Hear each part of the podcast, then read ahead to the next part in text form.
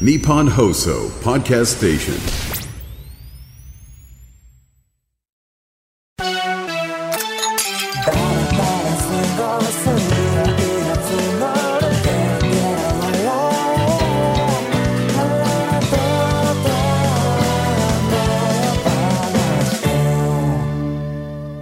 です。トートアナ話第121回です。この番組は僕が関わっているコンテンツや面白かったエンタメについてとうとうと語る一段落もしていない告知番組です。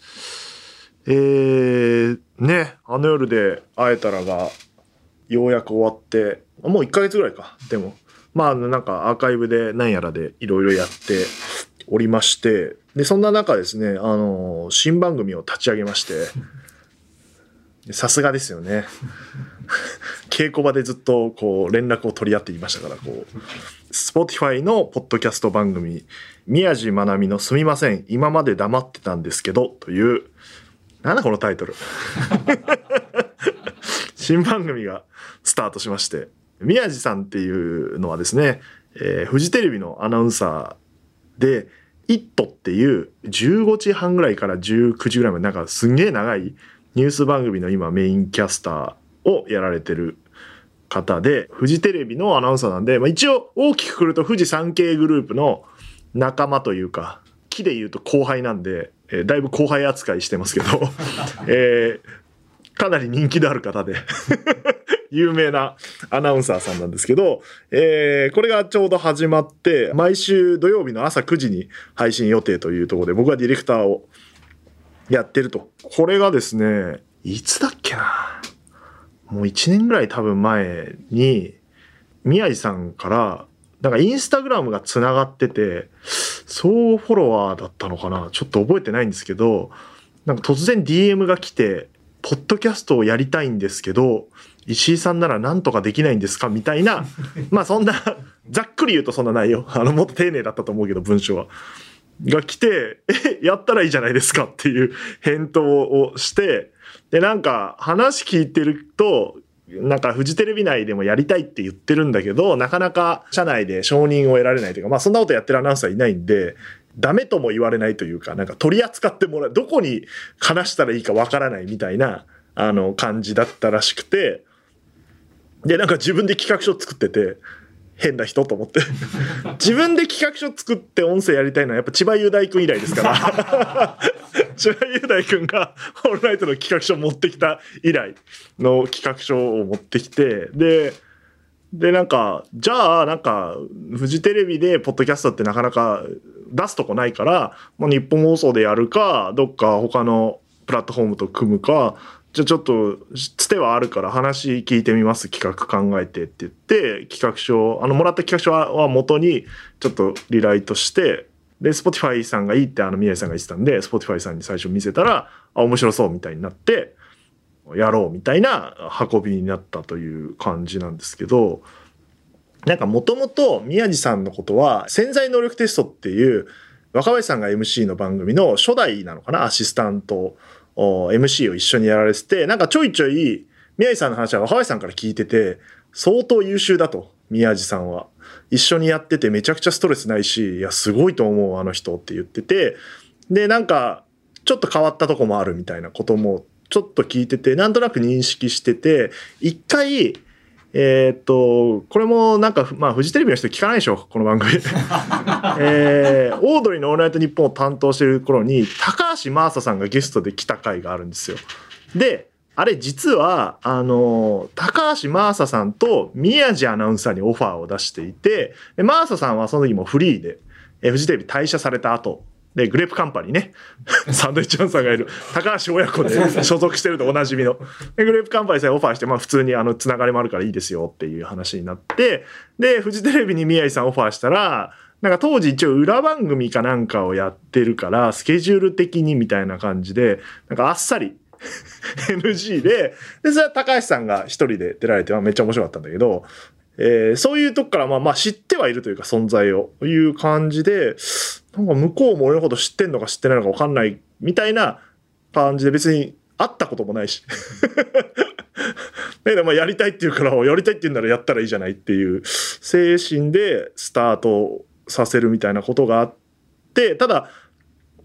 えっと、それと同時に ACC っていうなんかよくわかんない賞あるじゃん。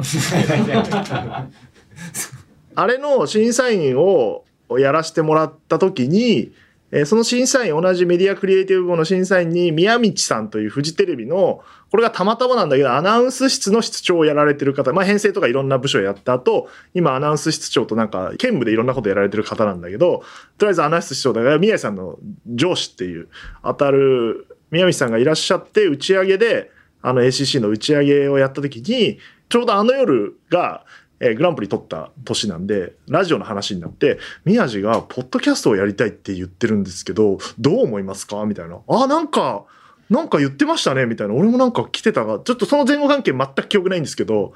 やった方がいいんじゃないですか？みたいな話になって、したら宮道さんが、まあなんか味方になったというか、やった方がいいっていうふうに思っていただいて、そっか、ポッドキャストやるとこういうことがあるんですね、みたいな話をわーって言って、えーしたら本当に動き出そうってなって、えー、Spotify さんが OK で、フジテレビさん、宮道さんが社内をオーソライズしていただいて、やることになったみたいな流れなんで、まあ、宮治さんがやりたいって言って始まったっていう。で、僕はあの、面白そうだからいいんじゃないですかっていう感じで、まあ、流れ上ディレクターやった方がいいだろうってことで今やってるという感じですけど、そうそう、なんかそれは、そう、若林さんがすごい言ってたのは覚えてて、若林さんにも、宮治さんがやりたいって言ってるんすよっていう話をしたら、絶対やった方がいいよみたいな。向いてると思うからっていう話をしてたりするんですね。だからその流れもあって僕も面白そうと思ってで一回最初打ち合わせを宮治さんとじゃあ本格的にやるっていうなった時に初めてお会いして日本放送来たのかエレベーター上がってきて「あこっちですよ」なんて迎えに行ったらなんかヨレヨレの T シャツになんか、うんまあ、別になんかそうでもないジーパンと。あと汚ねえスニーカー履いてて。そんなに身長も高くないから、まあなんか、ん言葉を選ばず言うとチンチクリンのやつがこう入ってきて最初気づかなくてなんかどっかの AD かなと思って。見たらああお宮治さんだと思ってで俺が多分第ちょっと覚えてないけど第一声に近いぐらいで汚い靴履いてますね。って。言ったのか、うん、その後まあ第一声ってことはないか。まあなんか打ち合わせのどっかで言ったんだと思うんですけどあそういう人かと。全く気取らないというか。いわゆるフジテレビのアナウンサーって言ったら花形ですか。で「イット!」なんてやってんなら、えーエースですから変な話、えー局の。えーエルピスみたいな世界観よ。長澤まさみさんが最初やってて、で、裏ぶれて深夜に行ったみたいな、その裏ぶれる前の、あの位置だから、あの、飛ばされる前の位置で、月金のね、帯のニュースキャスター、まあもちろん、えなみさんっていう方、アナウンサーの方と、えー宮治さん二人でやってるから、あの一人でってことはないんだけど、まあ、いわゆる看板アナウンサーなのに、そんな感じだから、あの、面白いと思って。で、話していくと結構気が合うというか、あの暗い。うん。これまだ配信されてないから、本当にシャープさんです結構その話突っ込んで走ってるんですけど、えー一人で昼ご飯食ってるとか、なんか、それも話すんで、まあ別にネタバレもクソもないからいいけど、あの、フジテレビはなんか2個社食があって、18階と2階にあるのかな。で、なんか、18階、その高い方、階が高い方はちょっと値段も高いし、なんかキラキラしてんだけど、もう一個の方はあの、ラポルトってなんか聞いたことあるでしょ、フジテレビの。で、なんか、いわゆる本当に社食？あの、パッと食って出てくみたいなところに、あの、必ず一人で行って一人で食べてるっていう、他の人は大体ランチで打ち合わせしながらとか、あの、同じ部署の人と一緒に行くのに、ほぼ一人っていう、まあ、全く一緒だから感覚が。俺は一人で富士そばに行くから、あの、大学時代からね。みたいな、まあ、要は暗くて、で、社内でも全然話しかけられないっていう。あの、決して本人は嫌われてるとは言わないんだけど、それはあの、姉さん僕もそうなんですけど、嫌われてますからね。いや、そういうことではないんです、みたいな。まだね、僕より5個、5、6個下なのかな、年が。だから、まだちょっとその境地にいけてないですね。嫌われてるんですよ、それはっていう、あるんですけど、まあ、徐々にそういうのが話していく。だからまあ、向いてる、音声向いてるなっていうところと、あとは、それ初回でも話してると思うんですけど、やっぱアナウンサーって伝える仕事だから、あまあなんか自分の意思はないというか、そこに。だから、自分の言葉で喋るっていうことをもっとやってった方がいい俺はいいと思ってるしそれは日本放送のアナウンサーにも思ってるんだけどだって AI でいいじゃんこっから先アナウンサーって多分いらない職業になってく要は読み上げるだけのアナウンスっていう例えば CM の音を取るとかニュースを伝えるとかって AI で良くなってくからそこに意思とかその人の個性が入ってなければいわゆるキャスターと呼ばれるような人になっていかないと存在する価値なくなると思ってるからえ、それはディレクターも一緒で、編集に意図がない人間は機械で編集できるようになるから、存在価値がこの先どんどんなくなっていくから、そういう自分の意思とか、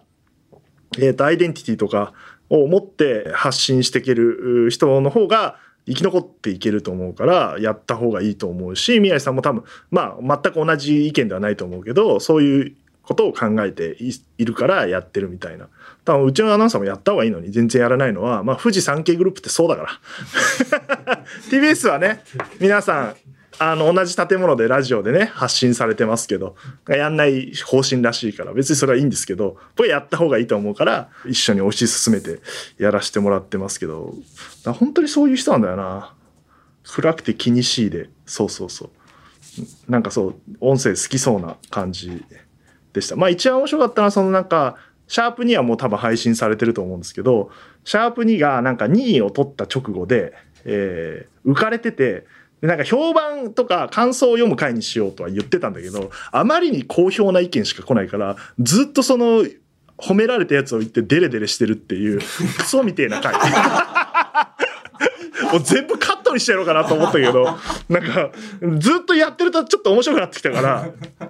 そのまま配信してるんですけど、それもなんか分析すると、アナウンサーって技術を褒められたりとか、容姿を褒められたりはするけど、人間としては褒められないから、あの出してないからそもそも自分っていうものを。初めて自分っていうものを出して褒められてすんごい嬉しかったっていう。だ俺が本出して本読んでもらって初めて嬉しいと感じたみたいなのに近くて、初めて出したから、それで褒められてすんごい嬉しいみたいなことだったんですけど、その辺もなんか面白いなと思って、そのアナウンサーって人がポッドキャストを初めてやるっていう、またラジオとも違う、えー、ものをやるって、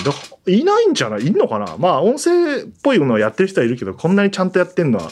初めてなんじゃないかな、アナウンサーとして。いわゆる音声メディアで、メディアって言っていうプラットフォームで、えー、やられてるのは。だからそう、今ちょっと話題出したけど、Spotify のランキングが最初、なんか、急に LINE グループがあって番組の、なんか、宮地が、あの、画像スクショして送ってきたのが、7位に入ってますみたいなって。あ、気にするんだ、そういうことと思って。すっかり忘れてて、俺は。お、7位、あ、すごいじゃん、みたいなことを言ってて、で、そうなったらやっぱ、あの、僕はあの、佐久間方式を踏襲してますから、ランキング上位のものは、あの、宣伝すれば宣伝するほど聞かれるっていうのを知ってるから、7位になったよって、で出して、その後3位になってで、3位も出して、で、2位になってみたいなことやってたら、今日収録日中で1位になりやがって。1位はやりすぎだろうと思ったけど、そう、だからフジテレビさんも大喜びで今日メールとか来ましたけど、1位はすごいですよね、みたいな。で、俺が一人だけあのアルゴリズムで最初は上がりやすいんですよ、とか 言ってたら、すごいみんな気にされて、でも実際そうだから、あの、要は、スポティファイの新着番組に、こう、おすすめに出るから、クリックされやすいっていう特徴はある。TikTok のね、おすすめ乗るのと一緒で。だからまあ、最初だけっていう可能性もあるけど、まあでも1位にならないで終わっていく番組の方が多いから、は素晴らしいんじゃないですか。だから、ね良かったなっていうまずは感じです。なんか半年限定って書いてあって僕知らなかったんですけど、あ、半年で終わるんだと思って。好評だったら継続とかあんのかもしれないけど、なんか、あんまりフジテレビが不慣れで、その音声コンテンツを出すのが、あの、あの、宮治さんもちょっとポッドキャストで喋ってるんですけど、シャープ2で、マジバタバタ。なんか最初全部俺がやると思ってたから、あの、いろんなビジュアル出したりとか、リリース書いたりとか、えー、音声の登録とか、もう全部自分でやると思ってたら、なんか全部フジテレビさんがやるっていうから、渡すだけになったから楽でいいんだけど、マジそれがもう遅くて。当日本当に、えっ、ー、と、デザイナーさんにあのビジュアルのあの完成形の納品データをくださいって言ってて、いや今日4時配信だぞと思って、10時ぐらいにそのやり取り始めてて、そうだからね、テレビってめちゃくちゃ分業制だから、あの、その各、なんか、なんか宮地さんが言ってたな、ビジュアルにも担当がいて、えー音声を出すのも担当がいて、全体の取りまとめがいるみたいなこと言ってたから、めちゃくちゃルートをこう経由するっていう。だから時間かかるっていう。だからラジオ局って人少なすぎるから全部一人でやるから、早いけどいっぱいあるっていう仕事が、なんか不思議な感覚になったんだけど、えーそういうことがあって。で、でメッセージフォームはフジテレビが作れないって言うからじゃあもう Google フォームで作ろうって言って AD の内田さんが作ってくれたんだけどそのリンクが間違ってるとかね。そう。いうラジオ局ならではのポンコツ具合もありましたけど、遅れねえじゃんみたいな。いうのがあったりとか。だからあのデザインとかビジュアルデザインとか本人がこうしたいんですって言ってああはい。いいんじゃないですかジングルもキキビビリリーさんに頼みたいんです。はい、いいんじゃないですか。めちゃくちゃ受け身なんで、あの、非常に楽な番組ですけど、あの勝手に喋ってくれるんで。ちなみに作家はメガネさんっていう、寺坂さんの同級生です。簡単に言うと、簡単に言っていいのかな。東邦学園の先輩ですけど、まあ僕と直接ないですけど、寺、寺ちゃんと、えー、長沼さんっていうんですか、メガネさんは同級生で、昔ラジベリアっていう JB の番組を一緒に担当されてたりして、な寺坂さんからお名前をよく聞いてて、女性の作家がいいなと、えー思ったんで、メガネさんにご依頼してやっていただいて、本当にいい方で、えーフラットとかやってるのかな、今。で、辛坊二郎さんもやってたりするような方ですが、えーそんなチームでやってたりします。まあでも1位だからね。これで俺、Spotify で1位初めて取ったんだけど、取ったでしょ？オーディブルも俺1位じゃん、今。3600でね。俺がっていうか、まあ作った番組だけど、とうとうあの話は最下位だから。で、あの、地上波でも1位取ったことあるからね、もちろんね、オールナイトニッポンを20年ぶりに1位にした男としてね、あの、記事になってますから。これ史実ですから。で、ギャラクシー賞も取ったことあるでしょ ?2 回ね、星野さんとオードリーさんで。2回取ってますから。で、ポッドキャストアワードで、あの、大賞を取ってますから。3600でね。そんなやついないよ。で、ACC っていう、まあ、あの、しょうもない賞でグランプリを取ってグランプリを取ってる。1、2、3、4、5、6冠、6冠達成ですね。音声ディレクター6冠、石井六冠と呼んでいただければ。絶対ないね。この Spotify とオーディブルで1位、オーディブルで1位なんてほとんど、あの、3600が取ってるから、あと、あの、藤井さんのマシューの番組ぐらいですから、それと地上波のラジオ、25時台で1位取った人も数人しかいないですから、いないですね。だって、ポッドキャストアワードなんか4回しかやってないんだから。俺と上出ぐらいでしょだって。取ってんの。上出君はギャラクシーも取ってますけどね。あ残念ながら地上波のランキングで1位を取ったことはないですね。彼は視聴率良くないんで。あ と、ハイパーも1位取ってないんじゃないかな。あの、スポティファイで。すごい人気はあるけど。みたいな。佐久間さんはネットフリックスで1位取ってますから、ちょっとあの到底及ばない位置にいますね。TVer でも1位取ってますから。何これ。で、ACC 取ってないでしょ、でも。ACC 取ってんのおもろいな。面白い。めっちゃおもろい。まあ、ACC は佐久間さんもかかってるからな、あれあの夜は。まあいいけど。はい。であとはあれか、アカデミー賞とトニー賞とグラミー賞取ればいいんだ。海外参観。これ取った人探せばいいのかね、まあ、音楽家でアカデミー賞取ってる人いそうだよね。ドラマもなんか音楽部門でグラミー取ってる人が取ってそうだけど。ねえ。だからもう音声コンテンツ6冠としてこれから、プロフィールに書いておこう。6冠って。伝わらない。はい。そんなわけで宮治さんのポッドキャストぜひね、えー聞いていただければと思います。第3回は面白かったな。第2回はまあちょっとあんま、うん、浮かれてるだけだから。本当に初めて褒められた人みたいな方でしたね。はい。じゃあ、お便りを。お便りで。えー、っと、えージェイアント厚彦。石井さんお疲れ様です、えー今一番楽しみにしてるコンテンツは何ですか？自分は10月から配信開始したロキのシーズン2の最新話を毎週楽しみに頑張ってます。あ、ロキね、シーズン2出たってなったな。だから、このディズニープラス全然追いつけてないわ。あの、うん、全く見れてないわ、ロキ。えー楽しみにしてるのは東海オンエアだけど、活動休止しちゃったから、あの、楽しみはないですね、今ね。うん。一個、一個だ。一択で生きてたから。だから代わりに、だテレビ俺見てる番組、あ、そうそう、宮治さんの話で思い出したんだけど、まあ、あの、申し訳ないけど、潜在能力テストも2回ぐらいしか見たことないし、イットなんか見たことないし、目覚ましも、あの、宮治さん担当の時見てないから、あの、知らないんだよね。テレビの宮治さん。そう、この間話しててふと、なんか、テレビのイメージとギャップがあるみたいな感想を読まれてる時に、俺はあの、最初から汚ねえスニーカーの人だと思ってるから、なんでだろうと思ったら、俺テレビで見てないのよ。宮治さんを。だから、打ち合わせしてから、ザ・セカンドの MC だったのよ。東野さんで、で、宮治さんがその進行をやってるみたいな。その時はもう、汚ねえスニーカー見た後だから、何をそんな綺麗な格好してんだよ、ププみたいな。見方になっちゃってるから、いわゆるテレビの宮地まなみがどんな感じか知らないっていう。ぐらいテレビ見てねえなと思って、今見てんの水曜日のダウンタウンと、あちこちの回が、あなんか面白そうな回と、クレイジージャーニーでしょ？のみじゃねえか？ガキツカンをたまに見るぐらい。あとなんか見てるかな？見てないと思う。うん。あとは、教育テレビ、だからピタゴラスイッチは全部見てるよ。お母さんと一緒も、まあ、見てるけど、そ、そのぐらいテレビ。うん、録画してんのがそれぐらいだもん。うん。そんくらいです。で、あとは、だから YouTube 見てて、もしくは Netflix とか Disney プラスだけど、あんま時間ないから、寝ちゃうからすぐ最近見始めて眠くて。で YouTube はだから今、いろいろあ東海オンエアが見れなくなったことによってツーブロの比率が増えてきました。もともとツーブロを見てましたからあのゲーム実況の。っていう感じですね。ツーブロずっと見るとあの最も無駄な時間なんですけど ツーブロを見るのがあのゲーム実況だから。東海オンエアよりも中身はないからね。えーいうのであので最近音じゃ音じゃさんがあ僕2回お会いしたことあるから音じゃさんと。相互フォローだったりするんですけど、えーキングダム80っていう、えーゲームをやられてて横スクロールのなんて言ったらいいんだろうなアドベンチャーゲームというかシミュレーションゲームというかなんかあの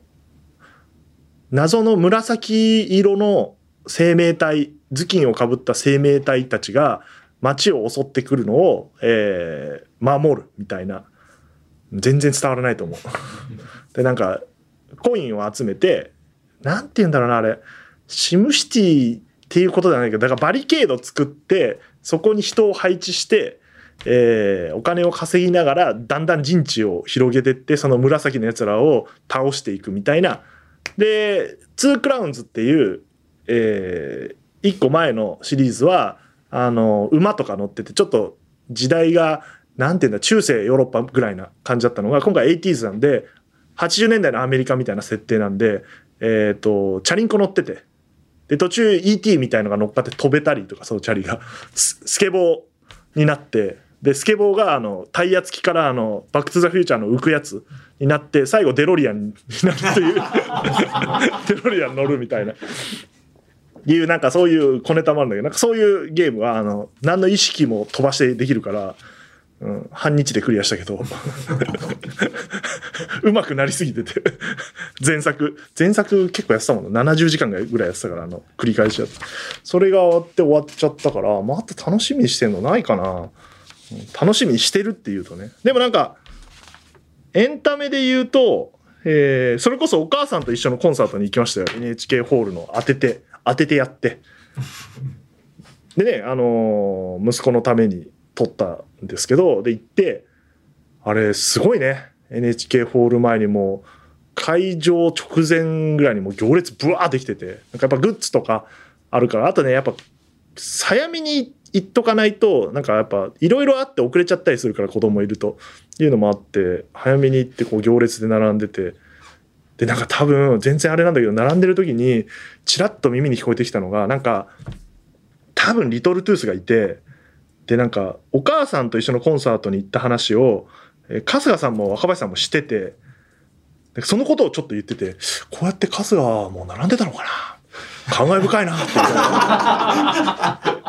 みたいのが聞こえてきたりして。で、入って、グッズとか7、8000円分たらふく買ったりして並んで、1階から5階まであるのかな？席は3階席なんだけど、で、1階と2階が物販とかあってめちゃくちゃ混んでんのよ。でも私はこれイベント長いですから、これ知ってるんですよ。あの5階に行くと、3階席の一番上は空いてるから、案の定誰もいなくて、そこで子供を走らせてて。で、じゃあ始まるぞっつって言って行ったら、行って座って、ちょっと暗くなった瞬間に、うちの子めちゃくちゃ泣き出して、開演10分前ぐらいから行ったんだけど、ずっと泣いてて、で、はまあ始まれば大丈夫だろうと思ったけど、始まってもずっと泣いてて。一個も見ない。で、結構、うちの子よりちっちゃい子も普通に見てんのに、まあ泣いてる子もめちゃくちゃいいんだけど、で、10分ぐらい見せてんだけど、ずっと泣くから、もうこれダメだっつって、ロビー連れてって、走らせてたら、それは全然大丈夫。バーって。だからそっからね、40分ぐらいロビーで走ってる。コンサート1時間しかないのに。ほぼ走って、でもさすがに、で、後半、えっ、と、有名な曲、毎回やる曲があるから、そこは見せてあげようと思って、見せたんだけど、あの、ちょうど入った時がなんかあの、ドラマパートで歌ってなくて、歌えよと思って。やってんだよ。いらないいらないドラマパートみたいな感じがあって、で、えー有名なエンディングでやる体操の曲とかが始まると、ずっと泣いてんだけど、その瞬間だけ、あの、笑顔とかじゃなくて、なんか真顔で見るっていう。だから泣いてると、普通と笑顔っていう感情の段階あったら、やっぱスタートが泣いてるだから、めっちゃ楽しいものが普通になってる。真顔で見て、で、私が泣くみたいな。で、その次、知らない曲だとずっと泣いてて、で、また知ってる曲が来ると真顔で見るみたいな。楽しかったのか、こいつはと思って。帰って代々木公園が近いから帰る時。代々木公園を歩かした時が一番楽しそうだった。いらなかったな。いうのはあったり。ああともう一個エンタメで言うと、えー謎のエンタメをおすすめされて、えー知り合いに「えー、シン身体感覚の新たな地平」っていうえっ、とね、まあ、ジャンルで言うとなんて言うんだろう。ダンスイベントみたいなもので一応物語になってるみたいなのがあって虎ノ門ヒルズの中で新しくできたとこでなんかやってるやつを話題になってるから見に行ってそれはみっこ先生っていう振付師の方いわゆる恋ダンス星野さんの振付とか Perfume とかやってるすごい有名な方が振付でまあそれもあって見に行ったんだけどライゾマティクスっていう映像チーム制作チーム、有名なチームがコラボして作ってますみたいな新しいエンタメですっていう感じで。だから行くとなんかあの要は座席とかないわけ。でなんか並ばされてちょっとお待ちくださいっつって。で時間になったら「はい」っつって入って入っていくと、えーちょっと広い空間があってそこはなんかねなんて言うんだろうな。無機質な椅子とかがあってえっ、と映像が投影される部分があってでなんかえーあれねなんつったらいいんだろうなあれ。ドラゴンボールのさ回復するやつあんじゃん。あの入ると。あの ポコポコポコポコのやつ。あれが6つあって。そう。で本物の人が入ってんのよそこに。ダンサーなんだけど要は。でやたら背が高くて綺麗な人がいるから近くで見たらそれはマネキンなんだけど、まあマネキンも混ざってて。で、えーそこに入っていくとちょっと動いてて。そしたらなんかひそういう衣装を着たっぽい、えー、と未来のなんか案内人みたいな女性がバーって4人ぐらい入ってきてダンスしながら案内してくれる。この辺にいてくださいみたいな。でみんな自由に場所を陣取れてそうだからそういうあの本当にそのスーパーサイヤ人じゃねえやサイヤ人が回復する機械の近く行って見れたりもするんだけどそしたらなんか音楽かかり始めてみんながこう動きまあ、ダンスに近い幾何学的な動きをしながらでどっからでも見られるっていうそれをでちょっと映像もうわーってあってでこっちですって言ったらなんか 3D メガネを次のフロアでかけさせられてで行くと座ってくださいって言ってなんか広い空間で座らされてで映像で 3D で見てる時にその実際のそのダンサー女性ダンサーたちがブワーって入ってきてパフォーマンスしだすみたいなのをそれは多少あの制約はあるけど、えっと別に動いても大丈夫っていう感じで。で面白かったのはそれ見ててでなんか何にもない空間にロープだけ張ってあってこれより前出ないでくださいみたいなことなんだけど前の方の人座ってくださいって座らされて見ててしたらなんか途中で、えっと移動するみたいな全体が前に行きますみたいな時に俺一番前に座ってたのよ。あのこれがあの1個前のフロアで俺最終盤で座ってて自由なとこにあ終盤で入って自由なとこに座れるけど俺知っててこの手のやつって次の空間に行く。ディズニーランドとか USJ も全部そうなんだけどあの次の空間に行くからその時先頭であった方がいいっていう。あるから出口を探せばいいんだよ。あこっから出るなっていうとかその時は奥だったんだけど右端に陣取ってたから次のフロアトップな先頭だほらねと思って。だ先頭で見ててで座ってたらあの移動するっぽい感じになんかこうみんながダンサーたちが後ろ行く時に一番前の俺に俺の手をガシって掴んできて急に 3D メガネかけてる俺にで引っ張られて「あなた先頭で歩きなさい」って引っ張られて立たされて最初に先頭で歩いて「うわ!」って「なんだ今の!」みたいなでそっからもうしばらく俺が先頭だから全部俺がそのお姉さんにあのこう背中とか押されたりする めちゃくちゃ面白くてそれ「おおおお!」みたいな。っていうのがあって進んでっていろんな角度からも見るんだけどパフォーマンスがあってで前半の最後の方にその奥がなんかパカッて開いてなんか前の多分チームの客みたいのが一瞬見えてあなんか連動してるんだこれって思っててしたらその後半もっと移動して奥に行くと映像が投影されてそれが俺がいんのよその映像の中に。つまりさっきいざなわれてたりしてるとこ撮っててだから途中でなんかパフォーマーたちが止まってバーンって暗転してそっから逆回転みたいな動きし始めるしたらなんか時間が戻ってくみたいな感じででその中に、えー動きもやってる中に映像の自分たちも巻き戻されてるみたいになっててそれを俺たちが見てるみたいな感じになってってで後半は前半その壁とかが結構動くんだけど壁で見えなかった奥を見せてくれてそれを逆回転にしてて。でそれでその明らかに、えー、と壁隔てた向こうでさっきまで自分たちが見てたものが次の客が来てるから行われててそこが なんか時空が歪むっていうかタイムスリップしたみたいになってで最後やっぱバカって開いた時にこっちそっち側の未来にいる俺たちが過去の自分たちが見れて次の客なんだけどみたいのが見れるみたいな仕掛けになっててあ面白いと思って。いうのをそうそうそうへ変な変なやつだった。ずっと。で結局ドキドキするんだから急にお姉さんが来るから 油断できない。俺俺なんかすんのかな？最初だから立たされた時マジで踊らされるのかと思って超ドキドキしたんだけどあ歩くのねっていう。でもだだから先頭にいたからすごい自分が見れてめっちゃ楽しかったなあれ。まだやってんのかな？ちょっと覚えてないけどあれその仕掛けだと最初と最後の回はどうなるんだろうとかちょっと思ったけどね。空でやんのかなとか。みたいな思ったけど。まあそういうのを見,、ま、見たりしました。面白かったな。みっこ先生の振り付けもやっぱかっこいいんだよな。菜の花の菜はナッパの菜さん、えーあの夜お疲れ様でした。オードリーの東京ドームの準備で忙しい日々に変わりはないと思いますが、最近見た映画でおすすめがあれば聞きたいです。ここで話す石井さんの映画の話から映画を見る予定を立てていたので、私も最近は見に行けておりません。だから、あれですね、ジョン・ウィック以来見てないですね、映画館は。行ってないと思います。行ってないよな。行ってない。えーちょうど3時間ぐらい空く日がないんだよね、行こうと思ってて、行けてないんですけど、あの、レオナルド・ディカプリオの新作は見たかったな。あれが長いのよ。3時間半ぐらいあって。ちょっと見逃しているんですけど、次でもあれでしょ？性欲とかやるでしょ？浅井さん、浅井亮さんのあの小説の。おーいや、性欲は見たいなって思ってんのと、あと首ね。首。たけしさんの。絶対面白いでしょ？予告編見る限り。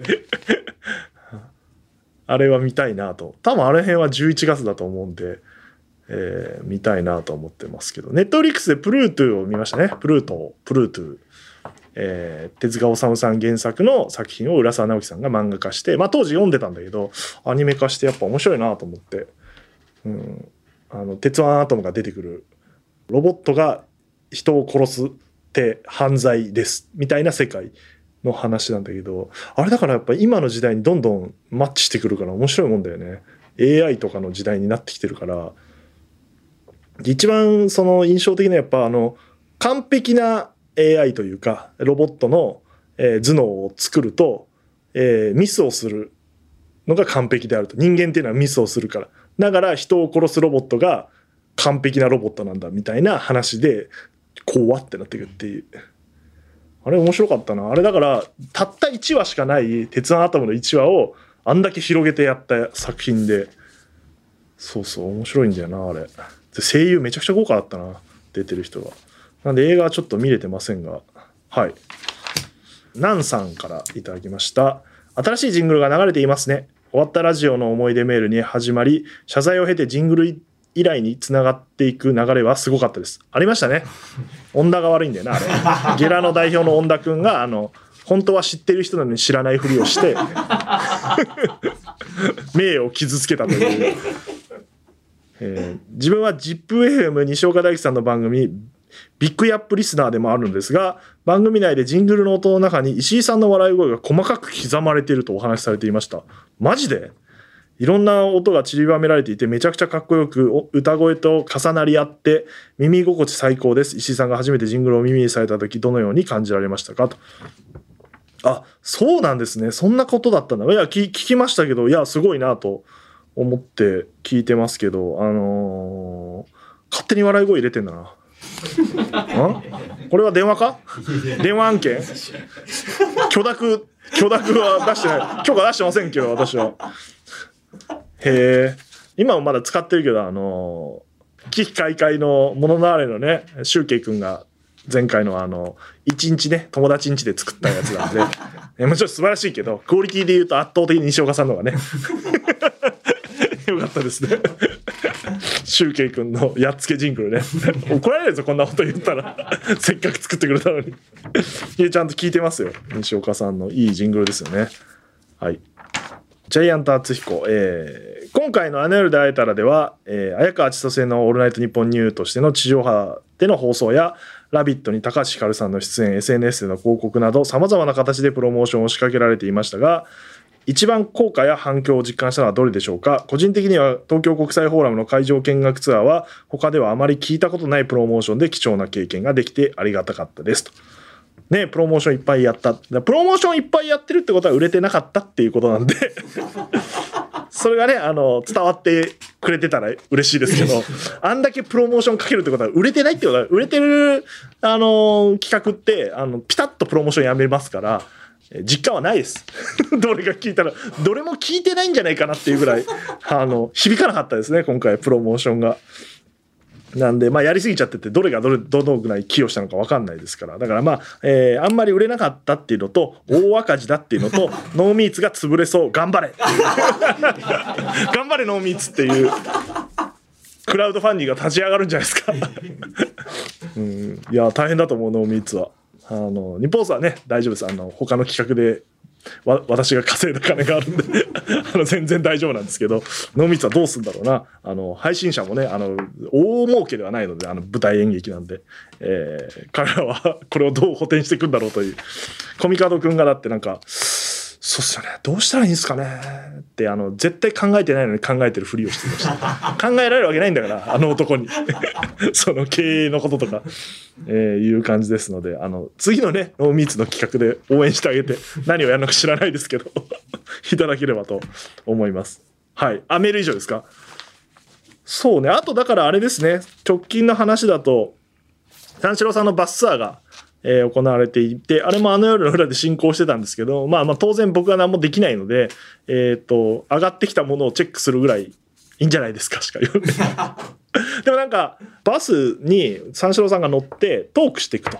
でそれを3台ぐらいでしたかなバスを他のバスに、えー音声で流すっていう取り組みをやっていてそれはあのすごい前の最初の方の打ち合わせでなんか乗ってない時間が結構課題だと本人たちが。じゃあなんか分け分けるでもそうすると2台が限界じゃんみたいな話になってでしたらまあ順番に乗っていけばいいじゃないかと。あの時間によって。それが平等じゃない？3等分3台だったら3等分して。でも乗ってない時間やることないんですよね。じゃあ他の芸人さん乗せる？みたいな話あったんだけどあの思いつきで俺がじゃあそれ三四郎さんがあの車内アナウンスしてんのをあの電波で飛ばしてあの他のバスでも流せばいいじゃないですかって思いつきで言ったら日本放送の技術のあの夜で協力してくれたでおなじみの五戸さんね。五戸さんに相談したらあのやってみようみたいになって、えー、と中継機器3つ持ち込んでだ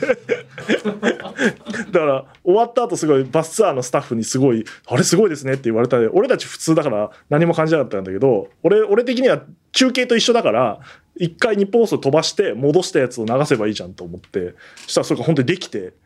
ずっと中継してる状態？あのラジオの。電波自体は携帯の回線なんだけどを一回日本放送のマスターに飛ばしてマスターから、えー、とその受信機の方に、えー、他の2台に分配していくみたいな方法でずっとやるっていう。でおだから俺はほとんどバスツアー参加しなくて最後日本戦に戻ってくる時に迎え入れたんだけどちょっと戻ってきた相田さんとか福田さんがずっと言ってたのがで盛り上がったのがコスパ悪すぎるっていう。ずっと喋ってなきゃいけないじゃんこの仕組み。で画期的と思ったけど確かにそうなると休憩時間ないっていう。あの乗ってる間もずっと喋んなきゃいけないし降りたら降りたでねそういうあの場所場所でいろんなこう企画があるから、うん、それがちょっと面白かったね。やりすぎたっていう話にはなってるでもなんかあの仕組みいろんな番組でできるんじゃないかな。要は社内ラジオみたいなことだから下手したら乗ってなくてもできるもんねそしたら受信機だけ置いといて日本放送で喋ってて聞きながら移動できるとか録音にしてもはや喋ってないっていう。なんかそういう企画で、まあ、マスター好評だったんでまたやる可能性はすごい高いと思いますけど。死後現金にして本当にみんな誰も喋ってなかったっていうのが一番面白かったね。すごすぎるだろその統制の取り方えーいう感じですけどね。はいで、えっ、と、そうですね、ここまで、えー喋ってきましたけど、この前回の、いろん、何回かでも話しますけど、あの夜の話をする番組ということなので、えっ、と、もう、なんていうか、やることない。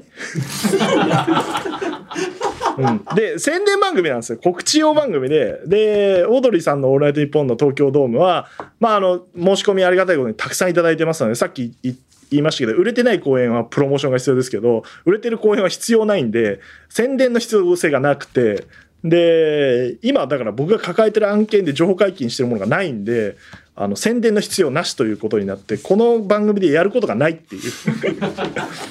ことになっておりましてでまあこっから東京ドームライブに向けて、うん、とギアがもう一個上がっていくんで、えーまあ喋ってる時間がないということでこの番組はまあ一旦休憩というか、まあ、別に僕は終わりでいいんですけど スタッフ的にはななんとかなんか続けた方がいいんじゃないかみたいな 意見があってまあ別にうんみたいな感じですけど。別にあの終わってもいいんですけどまあなんかなんかお知らせがあったらやるみたいなスタンスなのかなとは思ってますけど、えー東京ドーム終わったらまあ本当にやることねえなっていう気はしてますがあのだからコミカド一人でやればいいんじゃない？コミカドコミカドのさ宣伝がノーミーツがさ宣伝しなきゃいけないんだから ノーミーツにこのあの番組ごとを渡しておくっていうでなんか好きにやっていいよっていう。うん、可能性はあると思いますけど、まあだからまあ毎週配信するとかいうことはもうしばらくないかなという感じだと思いますまあ気長に待っていただければなと。なんかメールとか送っといていただいて、たまったらやるでもいいですし、えーいう感じなので、本当にお知らせがもうないんだよね。えーまあ宮城さんのポッドキャスト始まりましたけども、好調なことに1位ですから、宣伝必要ないですから。ね。えーいう感じですけど、あの、本当に毎回聞いていただいて皆さんありがとうございました。あの、またどっかでね、えーやれたらいいなとは思っておりますので、えーメールだけは引き続き受け付けております。アンドヨルアットマーケラドットファンです。えー送っといていただければ、まあ、どっかの回で、どっかのタイミングがポコッと空いたら、えー配信しようかなというスタンスにしようと思っております。えーだやり残してることっていうとやっぱコミカドのドラマ？だからまあなおさらあいつがやるべきなんだよね。で彼今日打ち合わせ別件でしてたけどあのどうなの？なんか締め切りあるって言ってたじゃんって言ってたのは、うん、順調に遅れてますねって言ってて。それは俺関わってない企画だからお前本当にあれで干されるよ。そういうことしてると。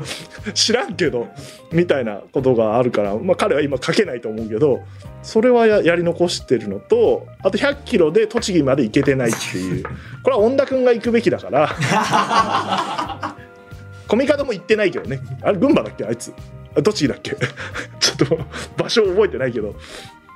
でしょ？あと富士山から放送っていうのをやってないから。それがやり残したことなんで、えー富士山は78しか空いてませんから、えーそこで一回復活するっていう。恩田君とコミカドを連れて富士山を登るっていう あと藤岡ね。AT の藤岡があの辛そうに富士山登るとか俺は見たいから。これこれはやり残してる。その2つか。あとイベントか。イベントをねどっかでやりましょうっつってあのズルズル来てますから。まあそれはちょっとどうなるか分かんないですけど、えーでコミカド一人会やったらでもやれるのかなあいつ。あと今あいつに告知できる方ないね。相変わらずなんかまだ僕にはないですねみたいな。発表されたら一回やってみたらいいんじゃないですかね。ああいう感じなので一旦これにて巻くということで、えーお願いできればなと思っております。だから、オードリーのオールナイトニッポンの東京ドームは放送とホームページ見ていただければ大丈夫です。宮地さんのね、ポッドキャストは Spotify のおサイトをおで、宮地って、まあ1位になってるんで、ポッドキャスト欄に行けばすぐ聞けるんで、あのそこから聞いていただければと思います。じゃあ引き続き何かあれば、あの、戻ってまいりますので、一旦終わりということで、ありがとうございました。えー、とうとうとおやすみなさい。